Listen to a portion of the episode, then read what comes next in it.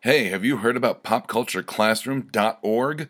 Pop Culture Classroom inspires a love of learning, increases literacy, celebrates diversity, and builds community through the tools of popular culture and the power of self expression. That sounds awesome. Pop Culture Classroom envisions individuals transformed by the educational power of pop culture who create diverse, inclusive, and engaged communities, and they bring us Denver Pop Culture Comic Con.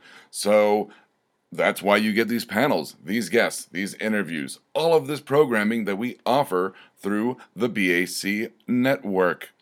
Other things that Pop Culture Classroom gives a shit about quality service to kids and communities, respect, inclusiveness, and diversity, equality of opportunity, alternative approaches to education, recognizing each person's intrinsic dignity and importance, that's always good, and open communication, responsibility, and honesty. Does it sound like I'm reading that off their website? It's because I am. I want to get it right because they deserve to get it right, and they deserve to have you go to their webpage, popcultureclassroom.org, and donate so they can keep on trucking with their awesome mission to change the world through pop culture and literacy and education.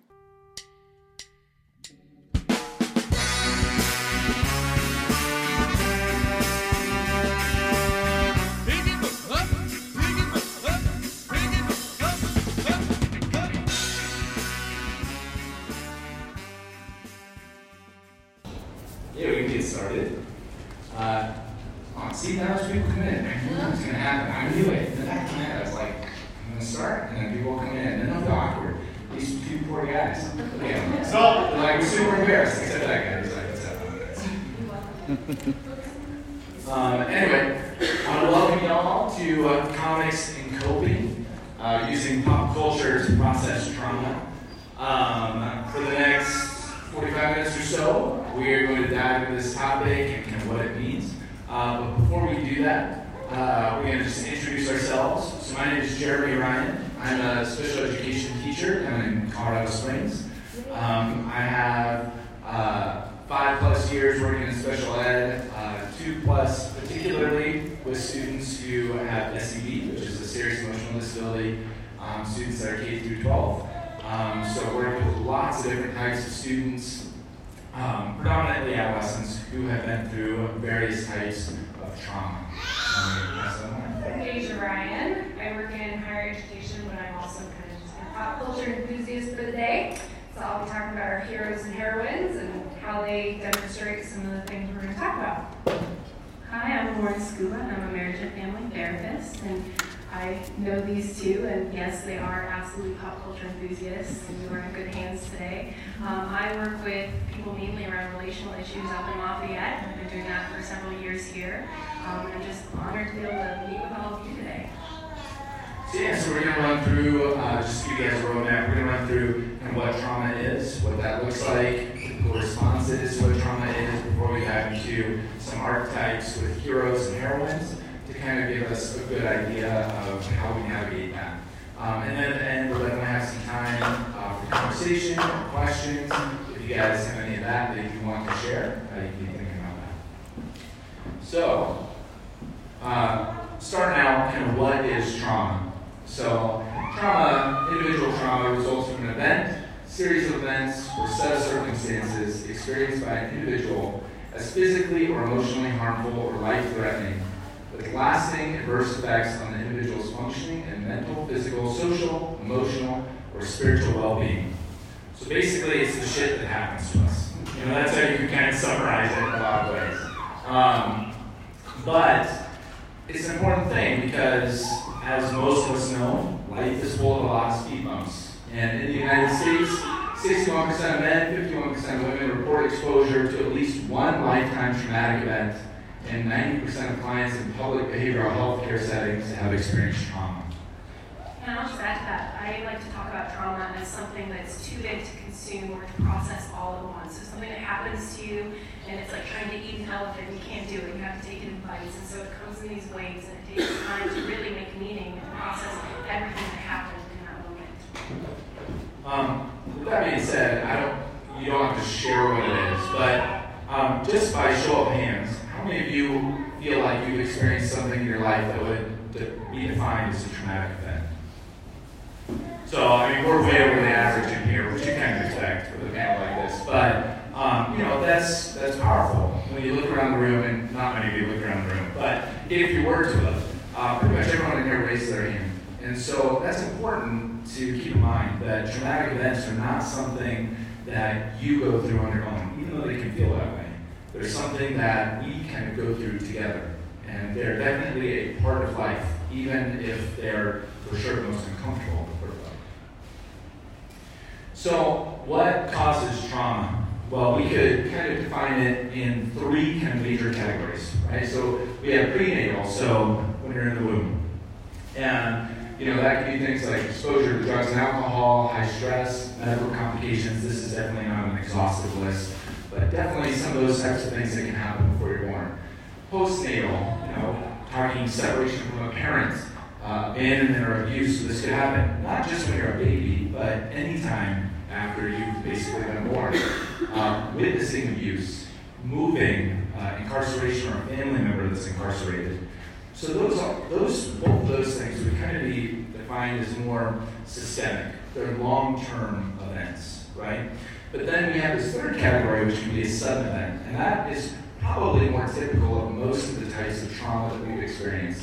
So that could be hospitalization for various uh, types of issues, medical issues, car accident, natural disaster, witnessing the death, witnessing uh, violence or the death, uh, particularly the sudden death of a family member or a friend. Yeah, and I also think that actually these first two are often ones that people don't think of as trauma. And it can be really as you know, as you're reflecting, maybe you've had some of these experiences perhaps, and even identifying them as trauma can be a really empowering experience put a label on it um, so that you can start to make meaning of it perhaps.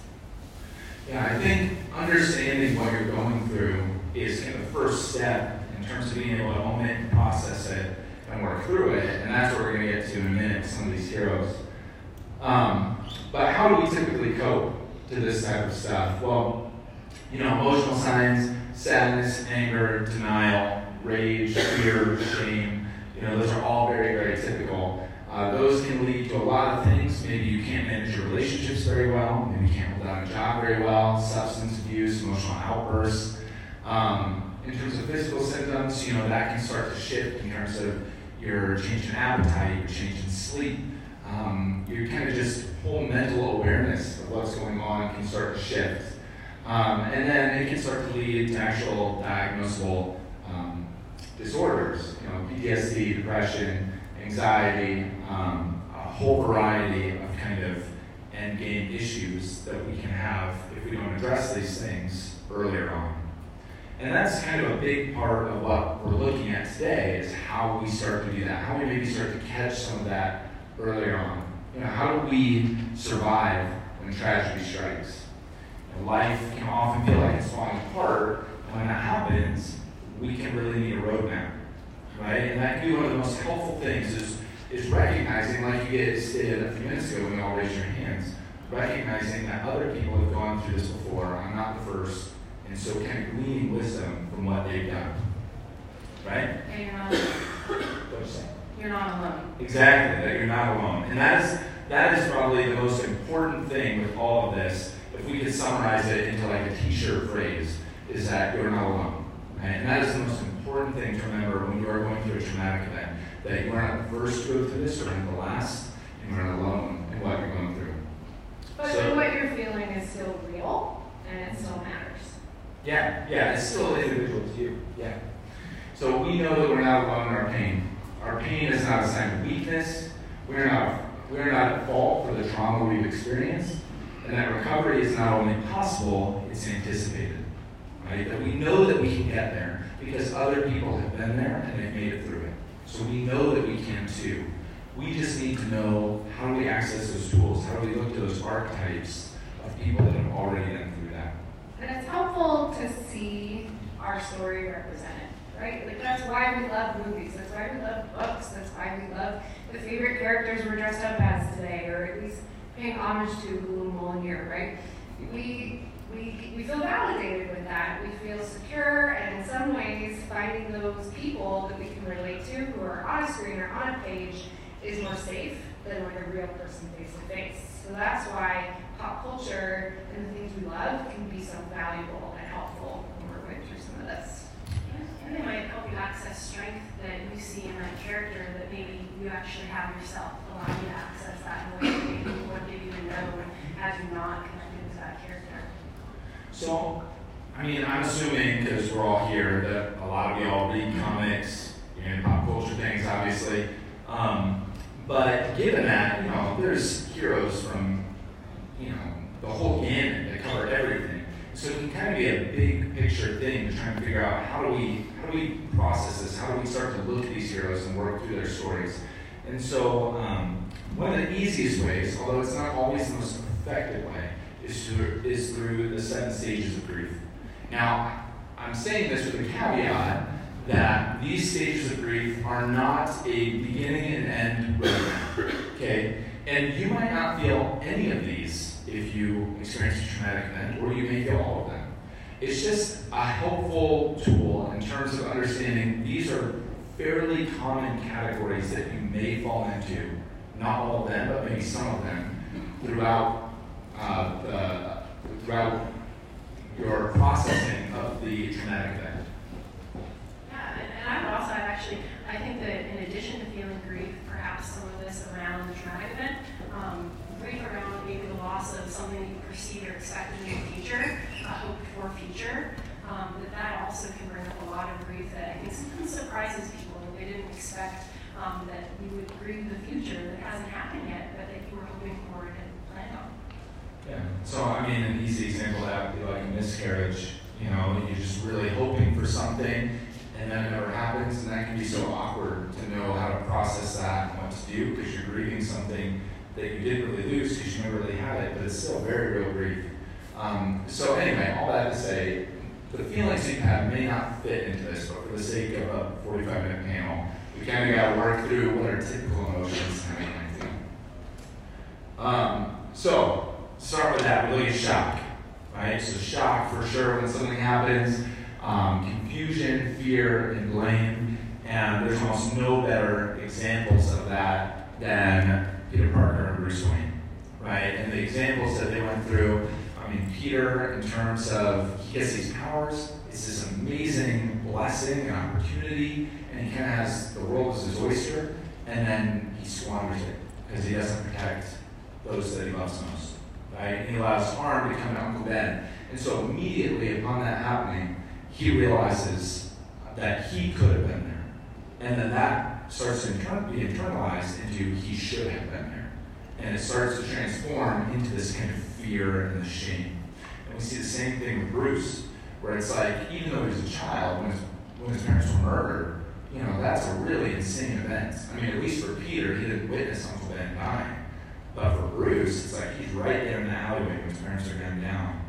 And he, you know, we see that still in current Batman comics. We still see that thread. He cannot let it go, that he has this onus of responsibility over not kind of stepping in front of the gun, over not doing more, although I don't know what you would expect a child to do in those kind of circumstances. Um, so these kind of things can be helpful for us because we can kind of see, you know what, if we're in those kind of spots where something traumatic happens, that's normally kind of your default position. You might feel like I could have done something. Why didn't I do something more? Where was I? You know, and we see kind of in these heroes, and you know, we'll follow a couple of their trajectories, but you see in them, you know, that it's not their fault. And it's really easy to recognize as a reader that it's not Peter or Bruce's fault. Those were events that happened, and they really had nothing to do with what they did or didn't do. But we see how easy it is for them to grapple onto that and internalize it because they need some kind of island on which they can place their grief. Yeah, and I want to add about you mentioned kind of this shame. Um, shame really exists kind of in the shadows, in the darkness, and if you start to shine light on it, meaning bring it out into the open and talk about it, that's actually the antidote to shame and guilt, but specifically shame. That it really likes to exist in isolation. The more that you connect with those around you to talk about that shame, which can be really, really hard, um, that that's where you start to see some movement and start to see some light come back in. So denial, um, you start to kind of feel numb, you avoid things. That's kind of when you turtle or retreat. You can almost feel paralyzed with normal life. So two really great examples of this that I I love both of these characters. Well, I don't love Denethor, but I love Lord of the Rings. So Denethor, he kind of just loses it at the end, right, with the battle, and he's in such denial, he tries to kill his own kid.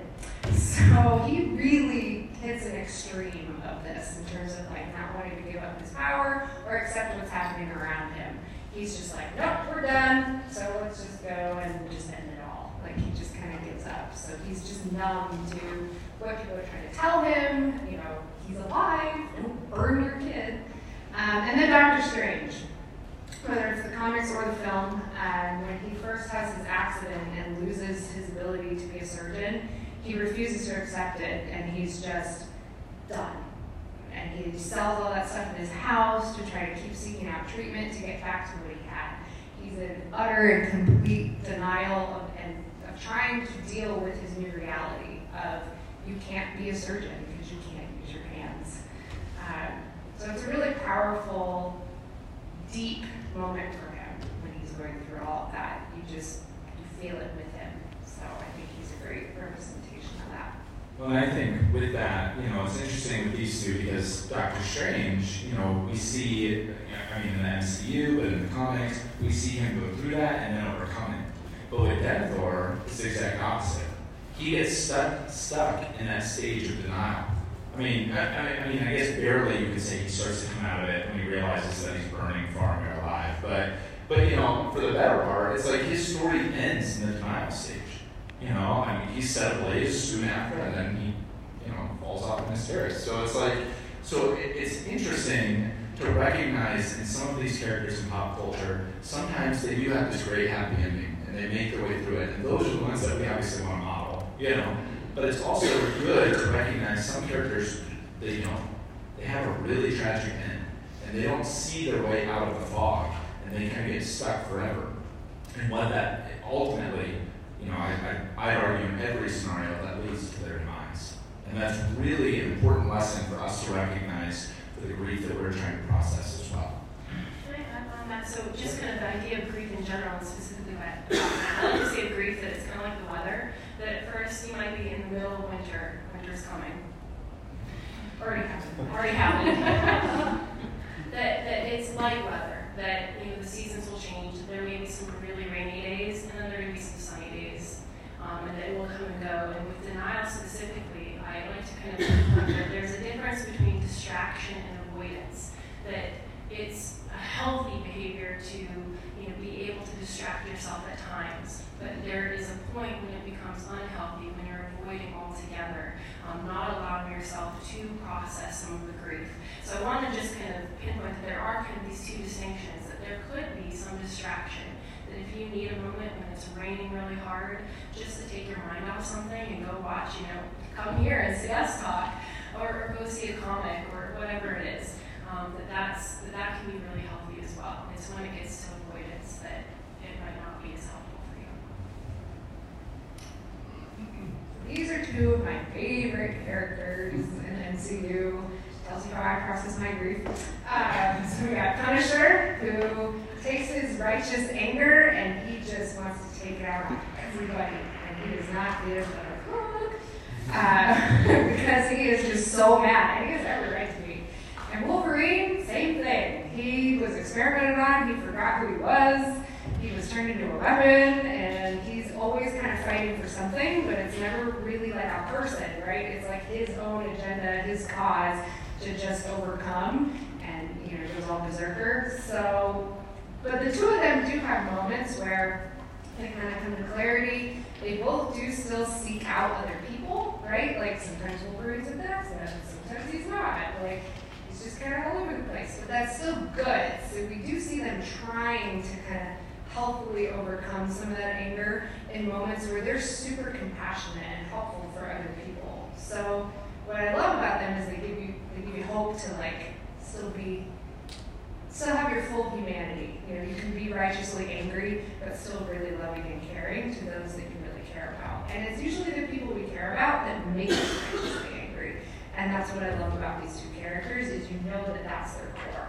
It's it's people they love that they just want to rip people's heads off for, and they do. I think something with that is, you know, in our culture, we treat anger like it's a bad emotion.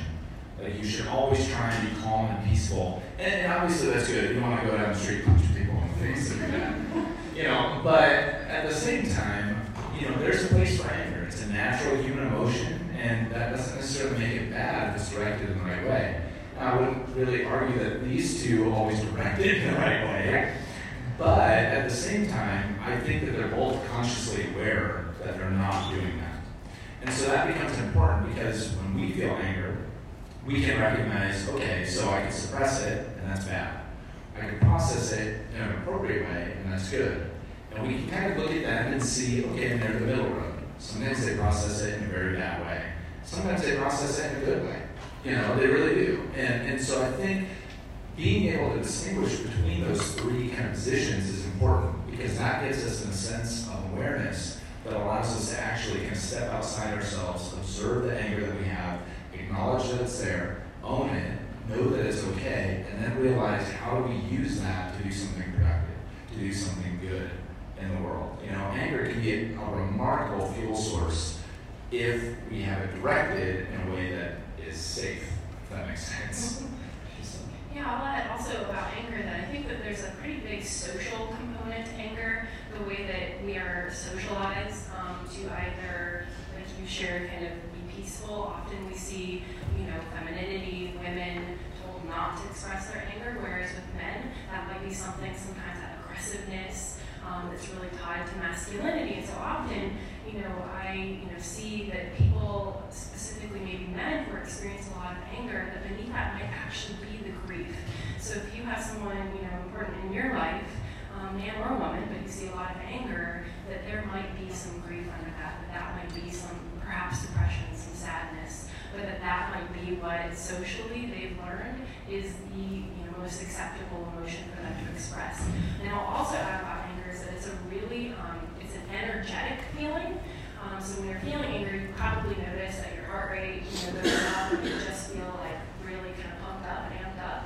And that one way, you know, to kind of move through the anger, move with the anger, is to move, um, to get up and you know, go for a walk. You know, if, if you're really feeling it, you know, bust out punching bag, um, you know, dress up like Wolverine and like walk around, um, but like move. Don't punch people in the face. Don't though. punch people in the Very face. bad. Let's be clear. but just getting moving can help um, kind of wind down some of that energetic piece of the feeling. So on that note, I'll say really quick. Last fall, we had something kind of traumatic happen in our in our life, and I ended up getting a punching bag that looked just like the punching bag in Super Smash Brothers. and oh my god, it was therapeutic thing ever. Beat shit out of that thing. Like so great. So anyway, you know, those are great examples of like anger can be a good thing, and if you use it the right way, it can be a very therapeutic tool to kind of transform it. So. Very motivating. But I'll just say the characters we're talking about, they obviously don't live in these phases, right? Like this this next phase talking about fear, there's a point of isolation. Both Punisher and Wolverine isolate themselves when they have those road rage moments because they feel guilty or they're trying to it's traumatic for them to have done that. So it doesn't mean each hero kind of only lives in this one spot. They're just they have points in their story arc that really kind of hit it on the head. So And with that, you know, with the fear stage, have Rogue, Bruce Banner, the Hulk, um, just uncertainty, panic, insecurity, isolation, you know, with Rogue, just this constant sense of paranoia, of touching anybody, of kind of leeching that life out of them and uh, It's fair. Yeah, yeah, it's sort of fair. You know, and, and Bruce is uh, that fear of losing control constantly. And, um, you know, we're not talking Professor Hulk Endgame here, we're talking Hulk pretty much the rest of them. And uh, just that fear that, you know, the pain, the trauma that he's experienced is going to take over. And that that's going to be what's kind of driving the car, and that he's just a passenger. And that's a really, really potent and I feel like relatable feeling.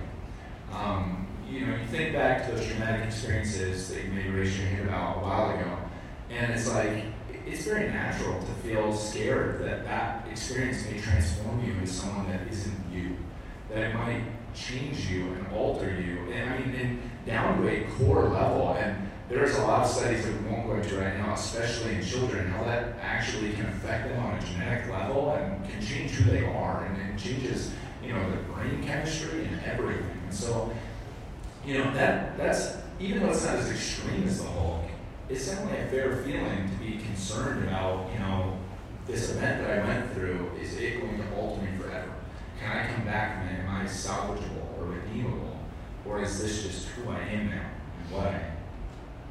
Yeah, also fear, fear that starts to generalize. If you experience something that was a traumatic event, um, like that third category uh, that Jeremy discussed in the beginning, and if it's a traumatic event, starting to generalize that fear of, will this happen every time I get in the car? You know, if you were in a car accident, will you know I have a miscarriage again?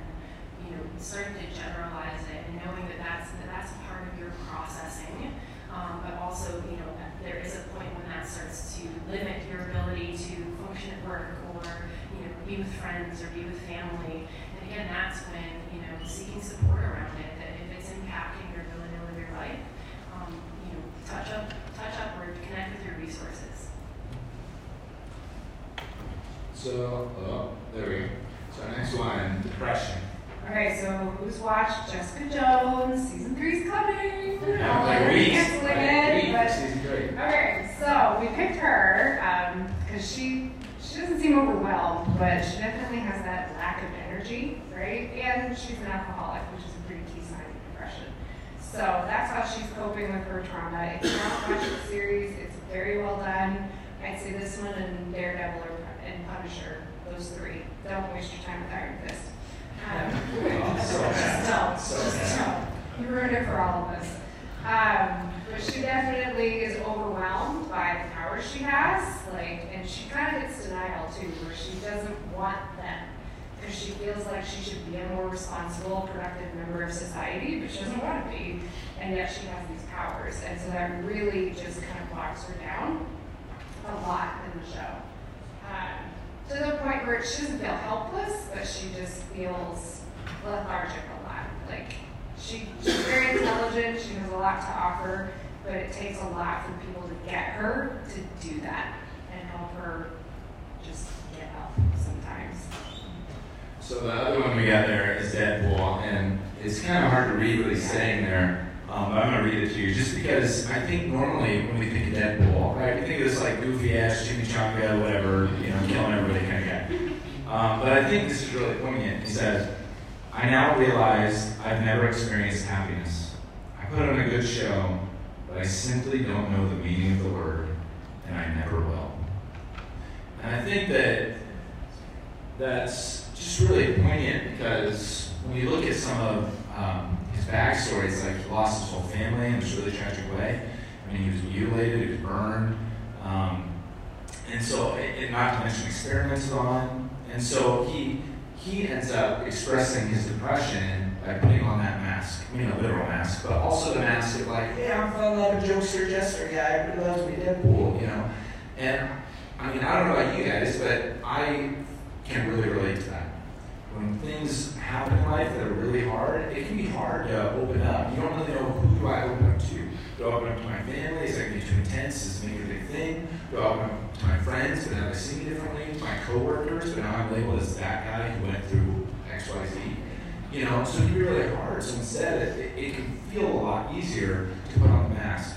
Be like, hey, yeah, I'm Jeremy. Let's hit, let's hit the bar, or I don't know, whatever the hell. You know, and and the thing is, is that you know, if you really delve into Deadpool comics beyond you know just the superficial fun fun stuff, um, you see that he is a character that is really riddled with pain, and he doesn't know what to do with that pain, and he's isolated by that pain, and it drives him to the point at one point in this comics where he's suicidal because of it. He just doesn't know what to even do with this, you know. And I think that that is useful in two ways. One, we can recognize that we could go down that same path. It's so easy to put on that mask because then nobody knows. And then we just kind of shove the feelings down, right? And we just, everything's cool, and we go on with life. But then they crop up and they eat us alive from the inside. But it's also helpful because of moments like this in the comics. That there are moments where his head comes above the water and it's like, no, you know, like, yeah, I joke around, it's fun, but I, I don't even know like what color looks like anymore. You know, he recognizes that that's how far deep down the rabbit hole he's gone. And that can be really useful for us to recognize, you know, have we done the same things to ourselves? Have we've been wearing that mask for too long? It's time for us to take it off ourselves, look at ourselves in the mirror. I mean, think about what he thinks when he sees that face. And it's like, yeah, he probably wants to look away. You might feel that way too. But he keeps staring, and that makes all the difference. That's what helps him step forward. Well, add on that with um, depression, you know, obviously it's experienced individually, but if you're in a relationship, whether it's family, friends, significant other, partner, that it shows up in your relationship as well. And one of the things that I often work with couples around is when one partner is experiencing depression, grief, um, a really big feeling, often the other doesn't know what to do. They don't know what to do with that. How do I respond? I want to fix it. You know, your partner cares and they don't want to see you in pain, and so they do whatever they can to help you move through it as quickly as possible. And often, what I you know work with partners around the, isn't experiencing that big emotion, whether it's depression or grief, um, is to let them know that just being present, even if you don't know what to say, say that. I don't know what to say, but I'm here with you. That you are not alone. That that can be one of the biggest things that you can do is just to let that person know I'm not leaving. I'm here with you. Um, even if I don't know what to do or fix it, I'm here. Right. So, go ahead. Bargaining um, is kind of more on the other side of grief. It's maybe one of the healthier ways to process your grief because you kind of feel more compelled to start talking about what happened to people around you. Um, you reach out, you start telling your story because you're trying to find some meaning or that connection of the I'm not alone. So um, Magneto does this a lot, all the time, processing his trauma in the Holocaust camp and losing his family. And he's kind of always putting his story and his trauma out there. That's why he forms the league that he does, and he gets people on his side. And just he he has that same anger piece to his righteous indignation of wanting to just screw the humans because they screwed me. But he's putting it out there. He's always got that at the front of his why. Like he knows his why. Yeah, and, the other one there is Superman, and that's specifically from the Injustice story arc. And you know, in that Lois Lane dies, and from that he's really trying to figure out like, what do I do now? You know, what what what does this mean? And at first he just kind of rages, but then he kind of decides, you know what? Because of this, the Justice League has to be more of like a universal policing system, and it doesn't end up very good. But at the same time he's he's trying to do that, right? He's trying to make sure like Lois didn't just die in vain. There was a reason why she died, and there's something that we can glean from it. And so with these two, it's important because Magneto is a is a wonder. He's probably one of the best characters in comic books, in my opinion, because I think you'd be hard pressed to name him as a villain. You know, he just he's so complex that it's easy to justify a lot of the things that he does for the better part because he has this really good, noble cause at the end of it. You know, and so he can be a great example of the complexity of this stage. Whereas Superman is in this story arc is a good example of really the adverse side that can come from the stage. Is that sometimes you may want to share your story, but if you're not doing it with others, if you're still kind of siloing yourself off, it's easy for that to start to get twisted, and you create that narrative and you decide what it is, and then it's kind of a roll of dice. Maybe you found something good that's great, or maybe you found something really destructive. And so that's why, you know, he's up there really to remind us of like how valuable the rest of the league is for him. And they're trying to tell him like, no, Superman, this is a good idea. We should do this, particularly Batman, right? But he carries that through, and that's what ultimately ends up leading to falling out between him and Batman, and then the, eventually, you know, the league falling apart in the story. I like this idea of meaning making, and you mentioned kind of this narrative, and you know, yes, that absolutely being able to share your narrative um, can be a really, really um, you know therapeutic tool in the meaning making process. And one place that you can start if that feels too scary is even just starting to write it down. If you write it down, um, you know that's the first kind of approach to it, and then maybe from there, maybe you share that with somebody. Maybe you read it aloud, maybe you let them read it. Um, just kind of a, a way to baby step into that in the sharing process. Ooh, sorry, too far. Um, and then the last one, the stages of grief that we'll cover, the acceptance stage, uh, exploring options, hope, security, finding a plan, finding meaning. Um, so obviously in juxtaposition Magneto, have Professor X. Um, and Professor X is just, you know, Xavier's wonderful in the sense that, you know, he's crippled, he's been through this kind of tragic past as well. Um, just a lot of falling out with people that he loved. Um, I mean, numerous traumatic events, especially with kind of the young X-Men and trying to groom them and all the disasters that really happened along the way. I see more of that in Dark Phoenix. Yes, exactly. Yeah. You think they were sponsored by Marvel. I know. So, anyway. You can see which way to lean. But I mean, you know, amidst all that, he really stays tried and true. And he kind of sees that there is hope and that there is possibility on the other end. And he sees that, you know, tragedy can happen, but that provides an opportunity for growth and for learning.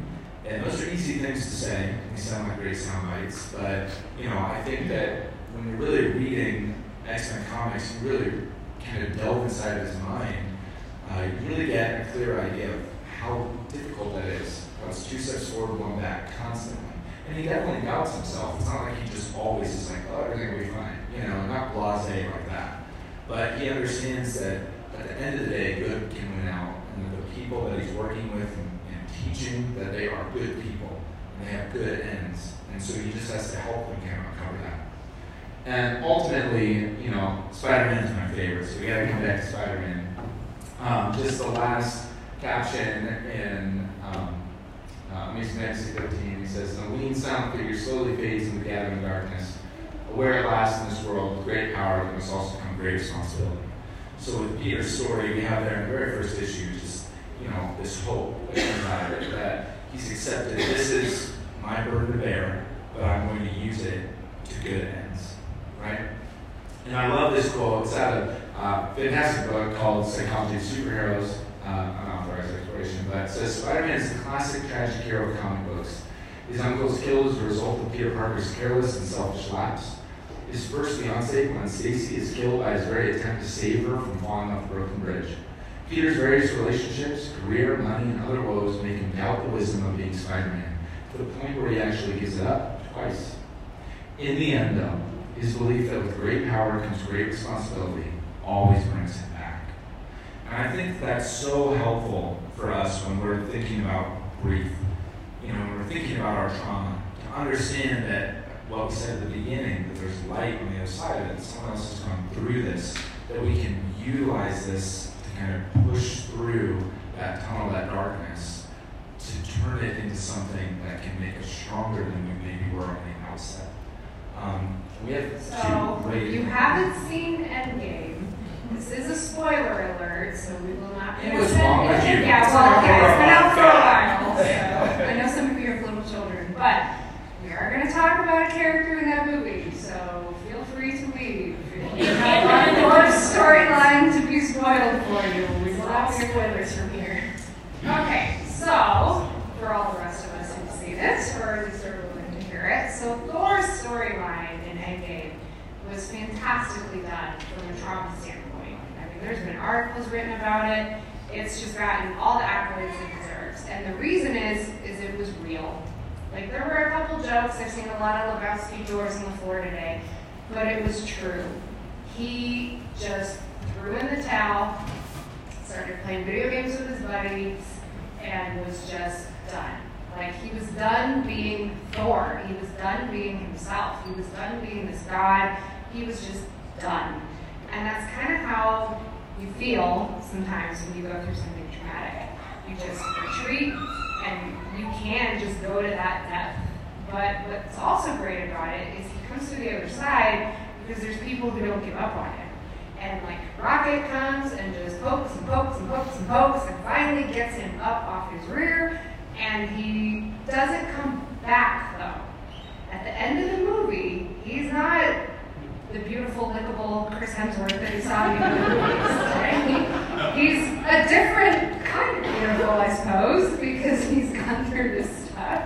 But he doesn't lose any weight, he doesn't shave, they, but he's still Thor. He's just different. He's forever marked and forever changed by what he went through. But he doesn't have to live in that all the time. He can be something else. Can be something, I think, greater. I got two kick ass weapons instead of just one, which seems better. Um, so I love that full path for him in that movie. I think it's really, really well done. Yeah, and um, with that Sansa up there, I mean, talk about trauma. She had physical abuse, sexual abuse, um, emotional abuse. She went through a lot.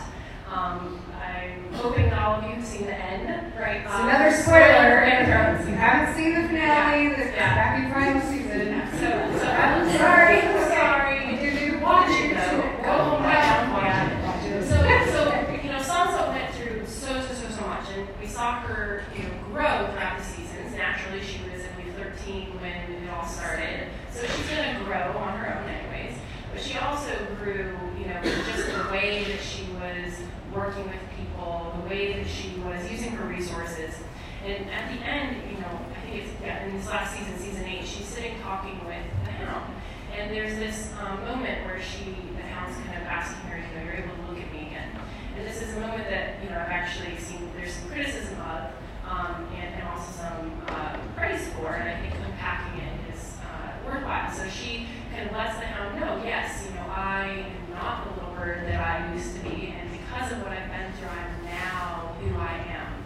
And see, the criticism, criticism of that is, you know, we, we want to be really conscious not to give credit for our personal growth to the people who or the experiences that would victimize us, while also acknowledging that there that we do have the ability to um, harness our own strengths and grow through adversity. So that there's a balance there. That that certainly acknowledging that you have grown from an experience or maybe leading from an experience. Um, you know, we want to be conscious not to then say that yes, that experience was great for you, that you would have signed up for that regardless. Not necessarily. Um, and, and, and we see her, you know, kind of start to take uh, an uh, internal locus of control versus external. What does that mean? External locus of control is where the world happens to you. She shifts to a place where she has control in her life. And that's, you know, one of the things that trauma has a tendency to do is to cause you to feel like you don't have any control.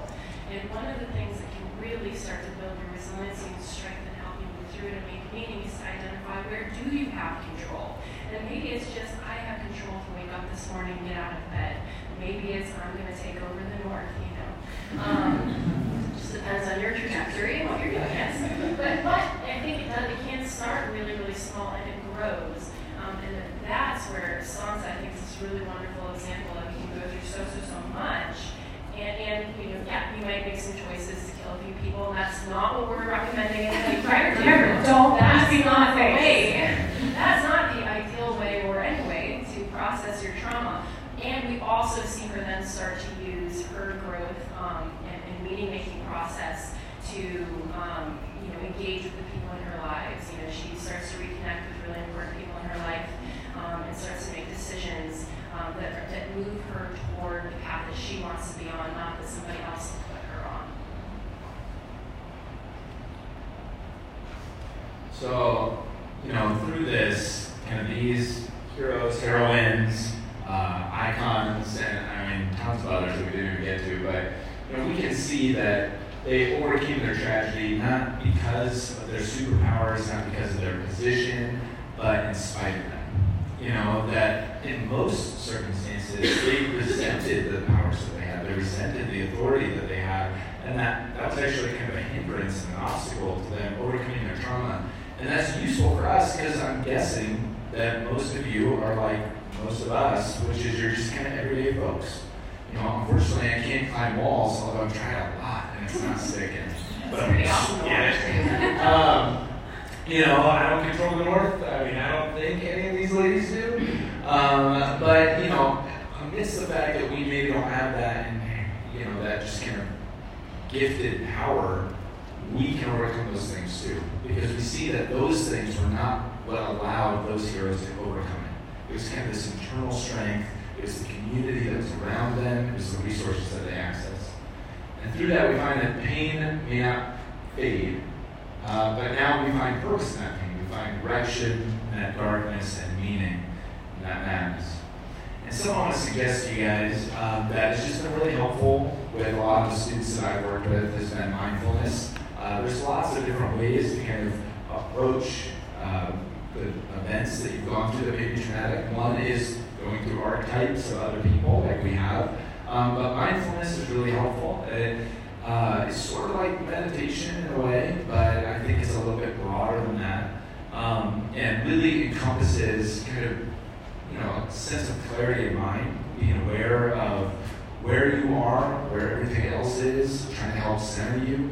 Um, you know, I'm not going to explain it well enough in 30 seconds on this slide, but I would highly suggest there's some excellent TED Talks on mindfulness. If you search like TED mindfulness, you'll almost hit gold for sure.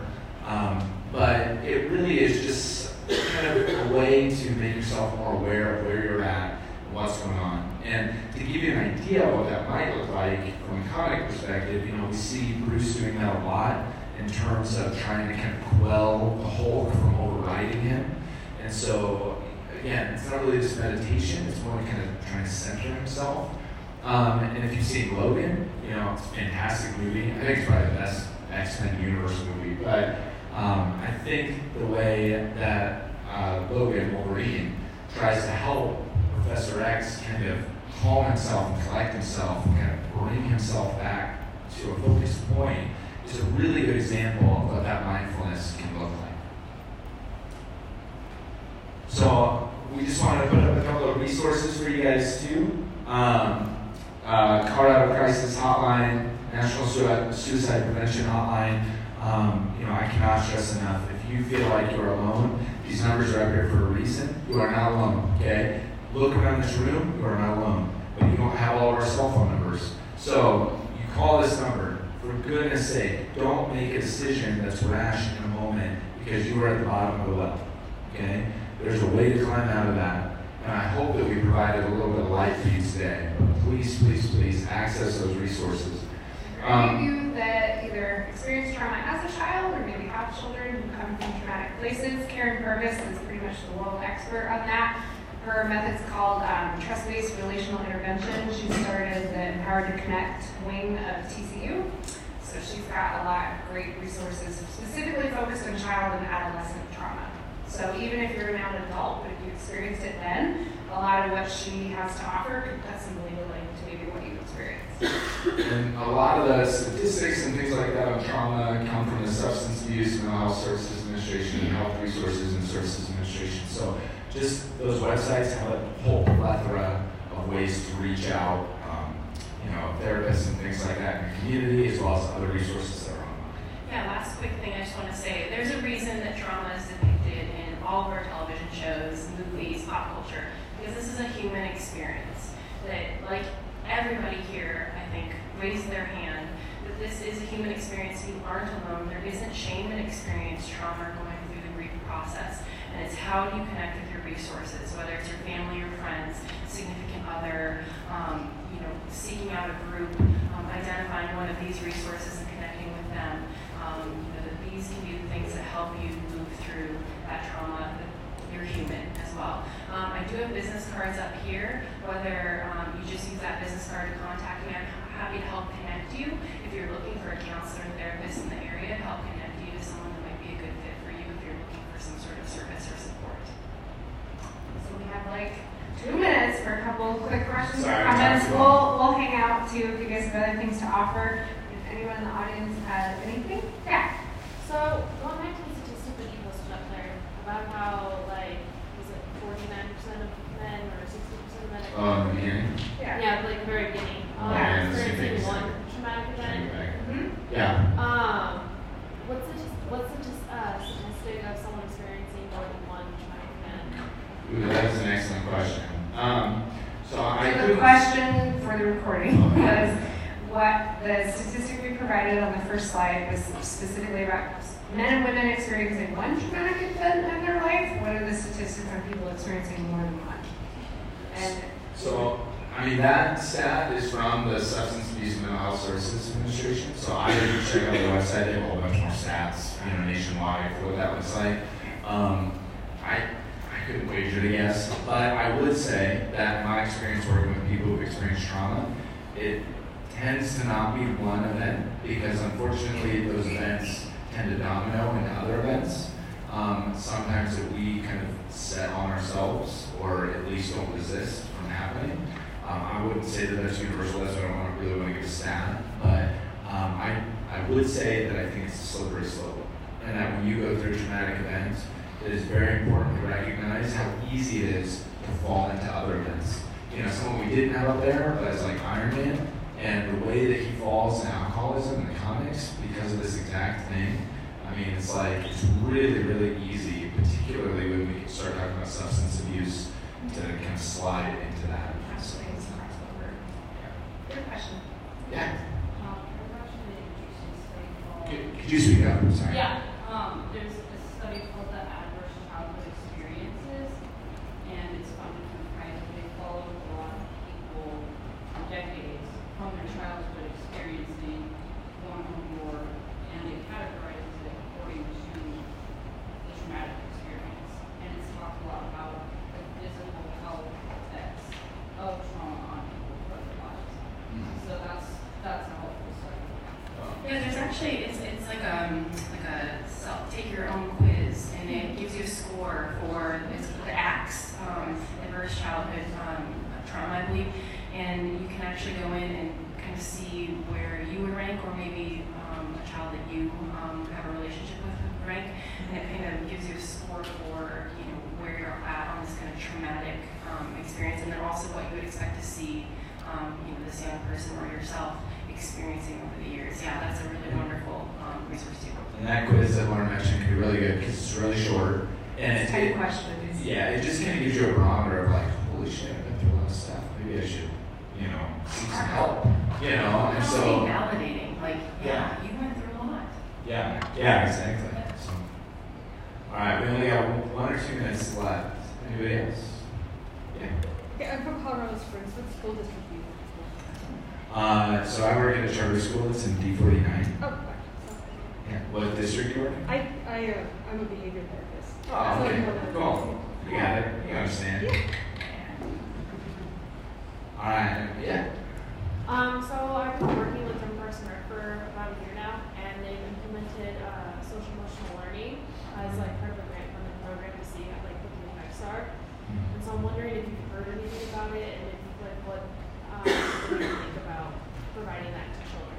So I, I mean, I don't know a lot about that specific program and, and grant, but um, you know, the school that I worked with, we had a social worker that did 45 minutes with our students every day, and they were um, classified as um, moderate to severe because of their level of disability.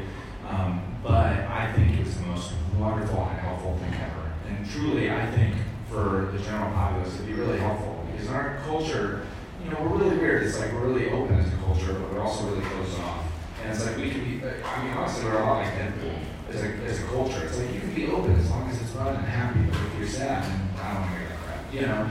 And I think um, social emotional learning is really helpful because it helps you to recognize the mosaic that you are as a person. That all of that is valid, that all of that can be good, and it helps you give function and um, fuel behind the parts of you that can be hard to talk about in a public sphere. But all the studies show that, like, the children in particular, the earlier the intervention, the better the prognosis is for them to be functioning adults in different avenues of their life. So I think to have that, like, for younger children, is probably going to be pretty revolutionary. That would be amazing. I think Brene Brown says that the thing that we value the most in seeing in others is vulnerability, and yet that's the very thing that we hold back. Um, I think that being able to teach everybody, but starting with young people, um, you know, social emotional learning. I mean, how many of us sat down and learned how to have a difficult conversation, to be vulnerable? You know, maybe some of us, and that would be wonderful. But a lot of us didn't, and so we're kind of learning it on the fly or learning it from other people who didn't sit down and learn how to do it. We're all just trying to figure it out together, and it would be amazing if we could have a resource early on where we at least develop some strategies or tools um, to, to move through this experience together so that we can be vulnerable together. So I want to thank you guys. I think our time is up. Um, we will be up here for a few minutes backing our step up. So if you have any other questions for us, um, by all means, um, yeah, or grab one of Lauren's cards if you want to vote. That's fine too. Um, but thank you guys so much for coming out for such an important topic. We hope you guys have a great rest of the convention. If you like this, check out some of our other shows like Exotic Liability, No Applause, Just the Clap, and Black Falls. We can be found at www.bacnpodcast.com and by searching for The BACN on Stitcher, iTunes, and Google Play.